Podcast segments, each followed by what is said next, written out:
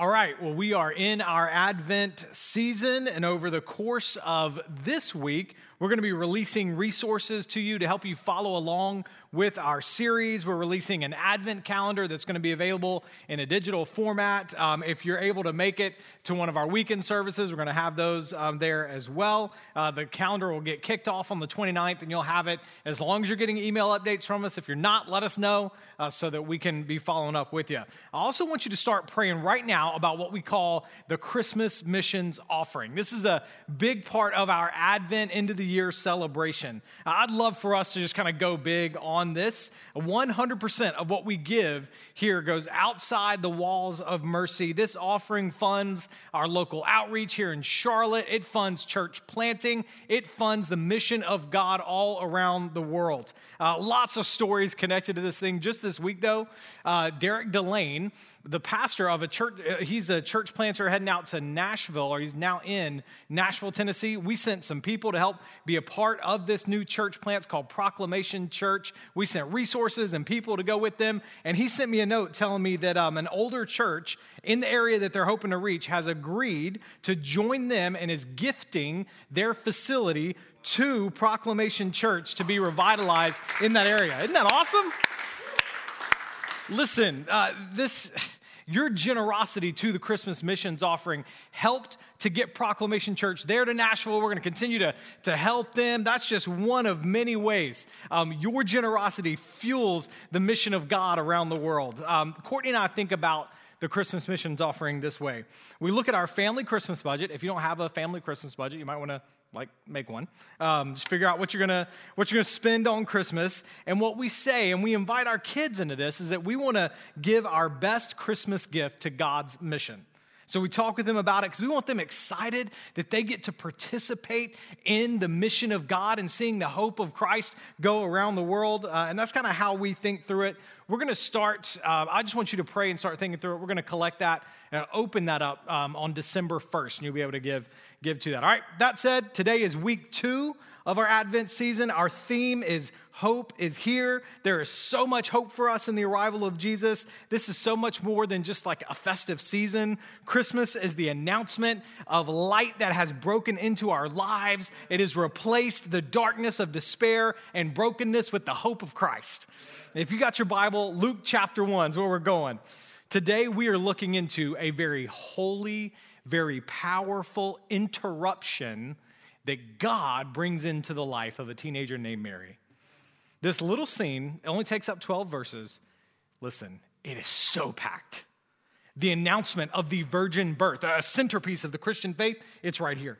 The famous nothing is impossible with God statement, it's right here. One of the most beautiful, most powerful expressions of faith ever recorded is right here. And in fact, that in particular, Mary's response to God when he interrupts her life, that's going to be our focus today. I think that's Luke's focus. I think that's why we get Mary's song that we're going to see in just um, a couple of weeks. Luke wants us to see how Mary responds to God when he interrupts her life, especially in contrast to Zechariah, who we saw last week when God interrupted his life. When God changes the, the direction of Zechariah's life, Zechariah pushes back in kind of some closed minded doubt.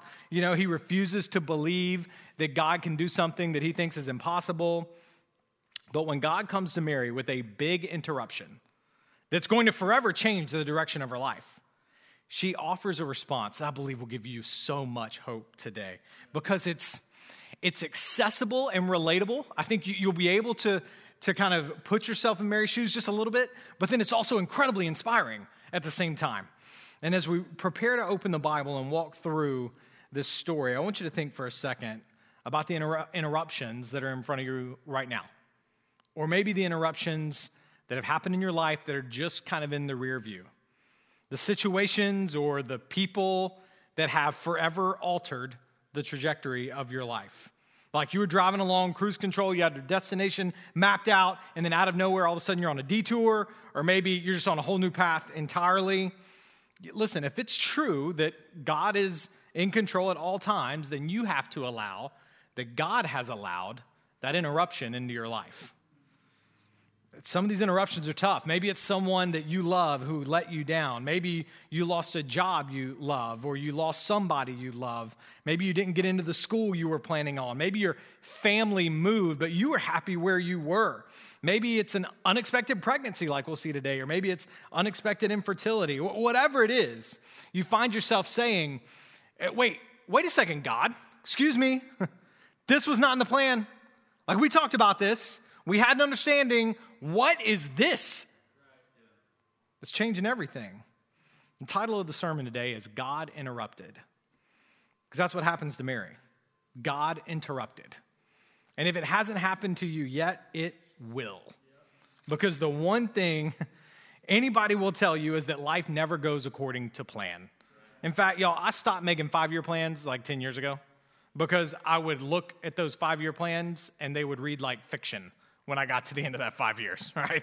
Because God interrupted my life. Like I had a five year plan. Coming out of college, man, I was gonna be, have my business degree, I was gonna be a CEO, I was gonna retire by the time I was 40 so that I could be a philanthropist and really give back and travel the world. Sorry, 22 year old Spence, God interrupted and now you're a pastor. So good luck, right? God interrupted Listen, as I read this story, I want you to keep the interruption that, that maybe comes to mind pretty quick. I want you to kind of keep it mentally close by, like tuck it under your arm like a football, right? Uh, it's probably not hard because that's probably where it's been for a long time anyway. Like it's kind of stayed in the front of your mind and it's really shaped your relationship with God. All right, we're going to pull that out front and center and talk about it in just a minute. But first, I want you to see the scene with Mary. And I want you to see how we can get to, well, we're going to unpack this. I'm just going to walk through it. There's so much in here, like I said, and then I'll show you how we can respond like Mary. Like, what do we need to see in here so that we can respond and we can draw near to God like Mary does, okay? All right, verse 26. In the sixth month, the angel Gabriel was sent by God to a town in Galilee called Nazareth. All right, the sixth month, that's the sixth month of her cousin Elizabeth's pregnancy. Just go back up to the story we did last week. Elizabeth is advanced in years. The Bible doesn't tell us how old, it's impolite to speculate, but she's been around, all right? And she's kept her pregnancy a secret for about five months. Gabriel's our angel from last week, sent by God to Zechariah over in the temple. That's the place where if an angel's gonna show up, it, you would think it'd be in the temple. But this time, he goes to Nazareth, to a somewhat remote, insignificant town to a remote, insignificant girl who we're going to see outshine the priest in her faith, which is just so great for us. All right, verse 27. Gabriel sent by God to a town in Galilee called Nazareth to a virgin engaged to a man named Joseph of the house of David. The virgin's name was Mary. All right, Mary and Joseph. I mean, if you're at all familiar with Christianity, you probably know these two. They're at the center of the nativity scene. For some reason, in the ones that I grew up with, the little toys, she was always dressed in blue. Like, uh, there's no way that was the case, but whatever it is. Uh, but that's, we're not at the nativity scene yet, all right? As we look in on the story, we find Mary most likely the age of a high school freshman or a little bit younger, all right? And she's a virgin. That is clearly what Luke wants to drive home in this. That's why he says it twice in the verse. That's Mary. Now, Joseph, he makes a point to say, is of the house of David. Like, why does Luke bring that up? It's kind of strange. Like, if somebody is writing the story of Courtney and I, and it's lauded inevitably by critics as the greatest modern love story ever told, right? That's come, when that story gets told, I don't think the author is going to introduce me as Spence of the House of Alvis, like one of my great ancestors, kind of thing, right? No. Why does he do that? Why does it matter? Well, it's because, listen to me, the story of Jesus is the story of God keeping his promises. That's why this matters, all right? Which, and that's really important when talking about God interrupting our lives. Because, listen to me, God isn't changing his plan when he interrupts your plan. You got to understand that here. God said a thousand years ago in 2 Samuel 7 that he would send someone from the house of David to be the Messiah. In Isaiah 7:14, it says a virgin will conceive the Messiah. God is interrupting their plan, but he's not changing his a bit. All right, verse 28. And the angel came to her and said, Greetings, favored woman. The Lord is with you. This is wild, y'all. This is the first time in the Bible where an angel shows reverence to a human. Like that has never happened before. It's wild. And then verse 29 she was deeply troubled by this statement, wondering what kind of greeting this could be. Of course, she's deeply troubled. It's an angel. I can't stress how crazy that is. Showing her honor. And that word wondering, she's wondering what kind of greeting this could be. It has the meaning of like making an audit. Basically, she is wondering, what is happening right now? Am I hallucinating? How can this be real? But before she even gets a word out, God interrupts even her train of thought. Verse 30. Then the angel told her, Do not be afraid, Mary, for you have found favor with God. Now listen, you will conceive and give birth to a son, and you'll name him Jesus. this is getting stranger. If you are a Christian, do not let the familiarity of this cause you to miss the kind of uh, the wildness of it. A 15 year old virgin is being told by an angel she'll conceive and have a son. And by, by the way, we've already picked out his name. It's Jesus, meaning God saves. And then he keeps going. And now we're looking into this thing has been set up. We're looking into the announcement that makes Christmas what it is. He will be great. He will be called Son of the Most High. The Lord God will give him the throne of his father David. He will reign over the house of Jacob forever, and his kingdom will have no end. Gabriel is saying, Jesus, this baby born to a virgin from Nazareth, is God's promised Messiah. He says it five different ways in two verses. He will be great. When you have greatness without a qualifier, that adjective without any kind of qualifier, like he will be a great king or he will be a great person or just he will be great, that is reserved exclusively for God alone in the Old Testament. He will be son of the Most High. That's Genesis 14, 18. The, the Most High is referring exclusively to God alone. The throne of his father David. That's 2 Samuel 7. A long time ago, was promised that a son of David would be the Messiah who would reign over Israel, and that reign would be forever. In fact, if you read 2 Samuel 7, it's going to say that this one is going to have a great name, it's going to have messianic sonship, it's going to have the divine throne, it's going to have an eternal kingdom. This idea of reigning over the house of Jacob forever, that's Micah 4 7, that the Messiah would rule over Zion, a kingdom with no end. In the Old Testament, only God's kingdom is eternal. All five declarations of Gabriel, four of which alone characterize God, are applied expressly to Jesus. Y'all, I mean, the Messiah wasn't just this Savior sent by God, that alone would be incredible. But beyond that, he's going to be God himself the God man. And Mary, you're going to be his mom. This is wild. And so Mary asked the angel, How can this be since I've not had sexual relations with a man? I want you to see this as this question. This is honest doubt. Because we saw last week with Zechariah, Zechariah says, How can this be? And um, he is disciplined by God for his uh, unbelief. But here we see in Mary something different because we're going to see it in the way that God responds. And what I want you to see here is this is honest doubt from a rational mind. Her logical, rational mind can't get around a physical impossibility. And honest doubt, here's what I mean by that it asks the kind of questions that puts you in kind of a, a humble, vulnerable position.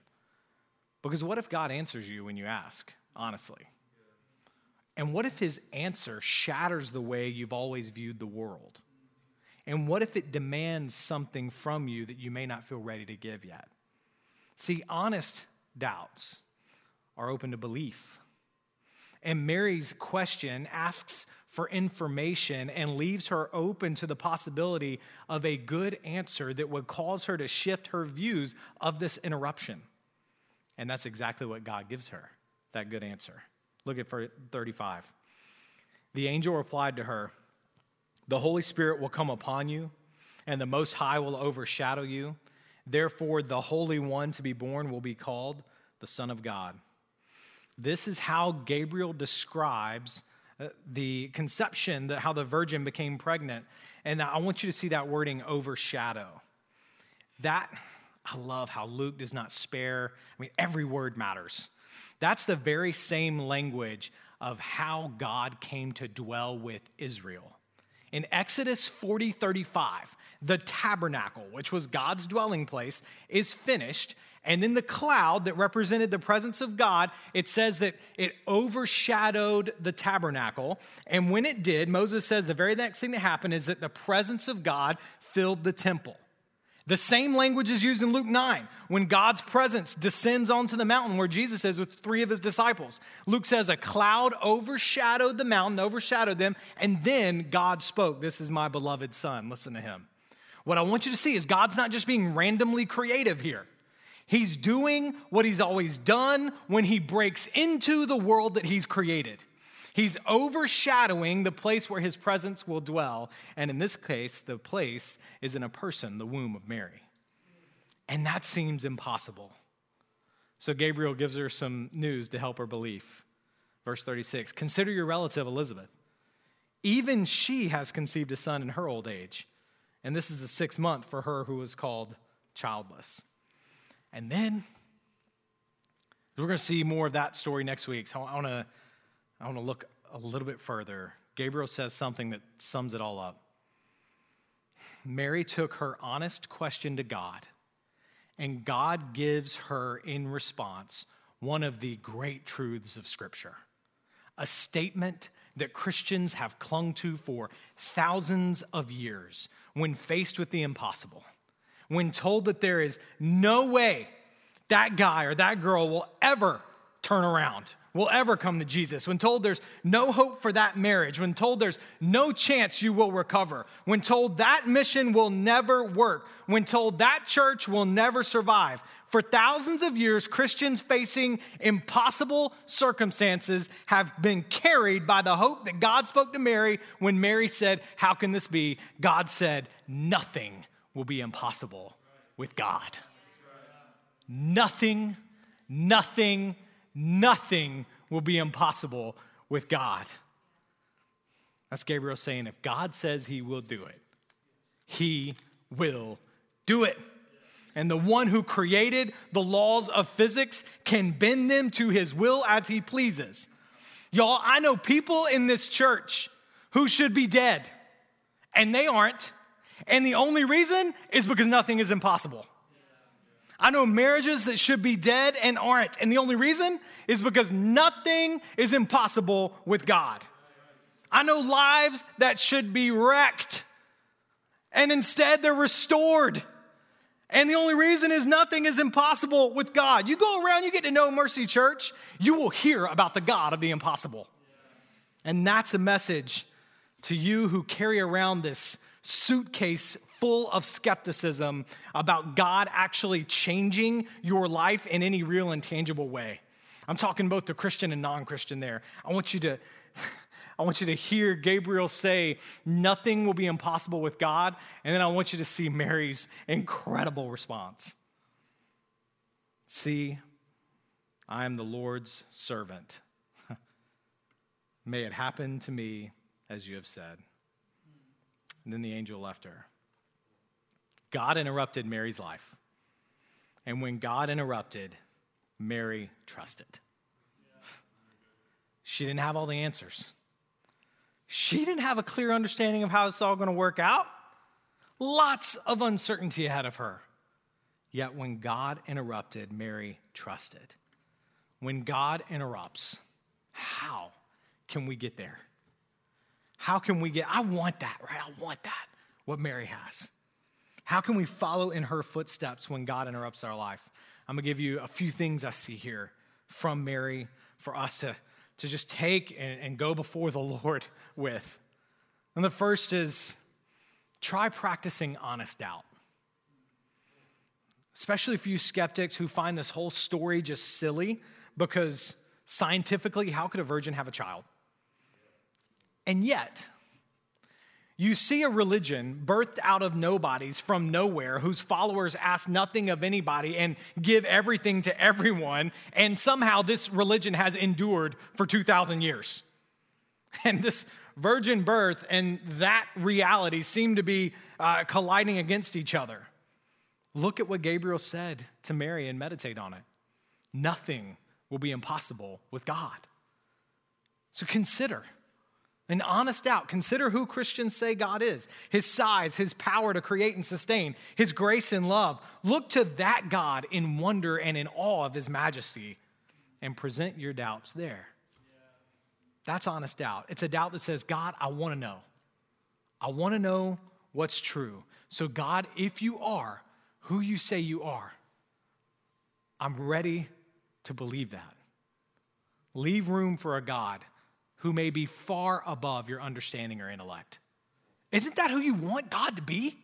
Don't you want him to be bigger than you? Search the scriptures, and as you do, this is hard. But those doubts that you have, be willing to doubt them. Be willing to doubt your doubts. And listen, I want to offer this to you. If you want someone to read the Bible with, I would encourage you in that. I'm not going to force it on you, of course, but I would encourage you. Have someone to read the Bible with you, a Christian who's been with the Bible for a while, has walked with God for a while. And listen, let us know. Let one, one of the pastors around here at Mercy Church, you can find our contact info on the website. Let us know. We'd be glad to read God's word with you and just explore it together. That's the first one. Try practicing honest doubt if you want to get to where Mary is or where Mary was. The second, listen, I want you to recognize that as you commit yourself to God, He commits Himself to you. All right, one of the beautiful truths that Luke's going to share a little bit later in chapter 11. Of course, we won't get there this in, in Advent, but it's this truth that God is such a far better father than any earthly father. He gives way better gifts, the chief of which is His Holy Spirit. It doesn't mean that life's always going to go well for Christians. In fact, history says quite the opposite. When Gabriel calls Mary favored, I want you to think for a second about the favor he is bringing her. She's being told that she's going to be pregnant before being married. That's not just frowned upon in her culture, it's a crime that can be punishable by death. Joseph's probably going to leave her over this, which means she'll probably never get married, which isn't just an unfulfilled hope, it's a big financial problem that she's facing. At the moment of this announcement, she's already poor, and as a result of what Gabriel is saying, no future prospects to make money and a ruined reputation and yet she welcomes that favor of God towards her. She welcomes that interruption. How? See, the one who trusts God wholeheartedly has nowhere to go but deeper into the arms of God when interruptions come. So she's going to make God more and more of her meaning, of her satisfaction, of her identity, and her hope. And y'all, it's in the time when God is all you have that you discover in full He is all you've ever needed. So instead of being bitter about the interruption that God has brought, and I don't say that lightly. I don't know the, the scope of interruptions we might be talking about. But instead of being bitter and pushing against God, are you willing to draw closer to God Himself? Are you willing to maybe welcome what God might want to do in and through you on the other side of this interruption? Are you willing to say, okay, God, I don't fully understand? In fact, you don't really see Mary rejoicing yet.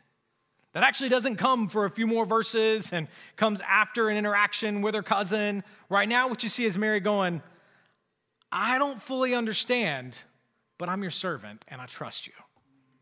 Are you willing to go there? And here's the, I think, how we get there, how we get to this spot where we can, we even get the opportunity. Uh, the Lord gives us more than He gave Mary. I want you to remember God interrupted history for us. Mary's told she'll give birth to a son that already has a name because he already has a calling that he's going to fulfill. Her son will be Jesus, the Savior, the one who's going to save his people from their sins. Mary's greatest problem, just like everyone else's, was actually that her relationship with God was severed and in need of restoring. And her son was coming to restore her fully to God. He would be God's promise fulfilled. How incredible, think about how incredible is this? Mary's currently under the penalty of death if she's pregnant and unwed. That's there to be a picture of all of us. Jesus is born to a woman under the curse of death. We, the whole human race, were under the curse of death, and Jesus was born to us and will grow up to take our curse for us. That's the announcement to you today. Christmas isn't just an empty, generic expression of warm fuzzies. I keep telling you that. It's saying you can be saved, rescued from the darkness of your sin, and reconciled to God. The Savior is here, hope is here. He's not only going to save them from their sins, Gabriel says he's going to rule on the throne of David. Mary would know that that here's she knows what that means. The forever king on David's throne means peace. I'm in an age of rest and blessing in the world that the Jews called shalom. That king is arriving. That's the king we all want. The king who's going to reverse the curse that sin has brought into this world. The Bible has this way throughout the Old and New Testament of pointing to that future day where decay and darkness and danger of this world are just no more. It's, it's beautiful the way the Bible does it. Isaiah 11 says there's a day coming where the infant will play beside the cobra's pit. There's no more danger. Isaiah 60 says, Sons and daughters lost by their parents will be given back to them. No more grief. Revelation says there'll be a restoration of bodies that have been destroyed by disease. No more decay, no more brokenness, healing in full. God interrupted to send a king who will reverse the pain and disappointment of this world. See, Mary's pregnancy, it's one of two pregnancies in this story meant to point us to the work of God to come one day. The other pregnancy being Elizabeth, who had been disappointed her whole life because she was never able to conceive, and yet here she is with child. Luke, tying these pregnancies together, shows that this baby of Mary's will one day erase every disappointment of this life. And the king will sit on David's throne, and every injustice will be made right. This is where hope comes from. This is the news you can't miss. Listen, this is what we keep saying hope is here. here. Here's what hope is hope is the confident expectation that Christ has already won and will bring us into his forever victory over sin and death. That's our hope. Hope is the certainty that the best really is yet to come. So, for you who are disappointed, maybe even jaded by God's interruption, let me encourage you with the words of Hebrews 12. Fix your eyes on Jesus, the author and perfecter of your faith. He is your Savior and King, and in the announcement of His coming, even though the circumstances seem bleak, Mary rejoiced. Have you opened your heart to this news? That's the news of Christmas. The favor of God has come to us in Christ. And if you have received that, I want to call you to this season a celebratory rest. Celebratory rest in the promises of God. All of them are yours today. Maybe you're in that space where you say you, you believe all this, but you don't feel it. You know what I'm talking about? Where, like, I know all this to be true, I just don't feel it. I feel kind of far from God. I feel like God's not listening. I don't know. Again, I'll tell you, follow Mary. Uh, in Luke 2, after Jesus is born, there's this little closing statement where Luke says Mary pondered all these things in her heart. Take a cue from her and ponder Christmas. Consider it. I want you to pray, God, help me to know what I already know until it reshapes my emotions. Help me to know this hope in a way that my disappointment and my pain get swallowed up in the hope of the day to come, the hope of the victory you've already won. Help me to know this hope in a way that lets me say, I can let go of all that I have because in Christ I have all I need. God, help me to know this hope in that hour where my life crumbles around me so that instead of despair and anger, my soul bursts into song and I say, My soul will magnify the Lord. I will not fear, I will not despair because I have the favor of God on me and every one of his promises are yes to me in Christ. Y'all, that's all found in Mary's very simple response. Her prayer, prayer that I want us to pray today Behold, I am your servant. let it be to me according to your word. Can you, on unsure footing, maybe? Maybe the Spirit's convicting you and, and you're ready May it be, be to me according to your word. Maybe you can see the story of your life lining up right now that God has been interrupting, and now you see this is what God has been doing, and there's something that He wants to do in you, but first you're going to have to be, let it be to me according to your word. And instead of fighting against Him, you're going to welcome His interruption into your life and receive the blessing that He has on the other side of that. And you can only do that because you're confident He has already interrupted history for you. He's interrupted and offered you salvation in Christ. And maybe you just say, God, I, I recognize now that I need that interruption. I need the interruption of Christ. I need to receive his forgiveness. Behold, I am your servant. Identity I'm a servant. God's in charge. I'm his servant. Let it be to me according to your word. I have everything I need in Christ. I am who he says I am. And so I'll do whatever he calls me to do. Let it be to me according to your word. Let me pray for you. Father, thank you for the beautiful picture, the beautiful message of Mary's faith. Thank you for the advent, the arrival of Christ. Thank you that the Savior has come. Thank you that you have won for us victory over sin and death. Thank you that when you interrupt our lives, you're not changing your plans a bit.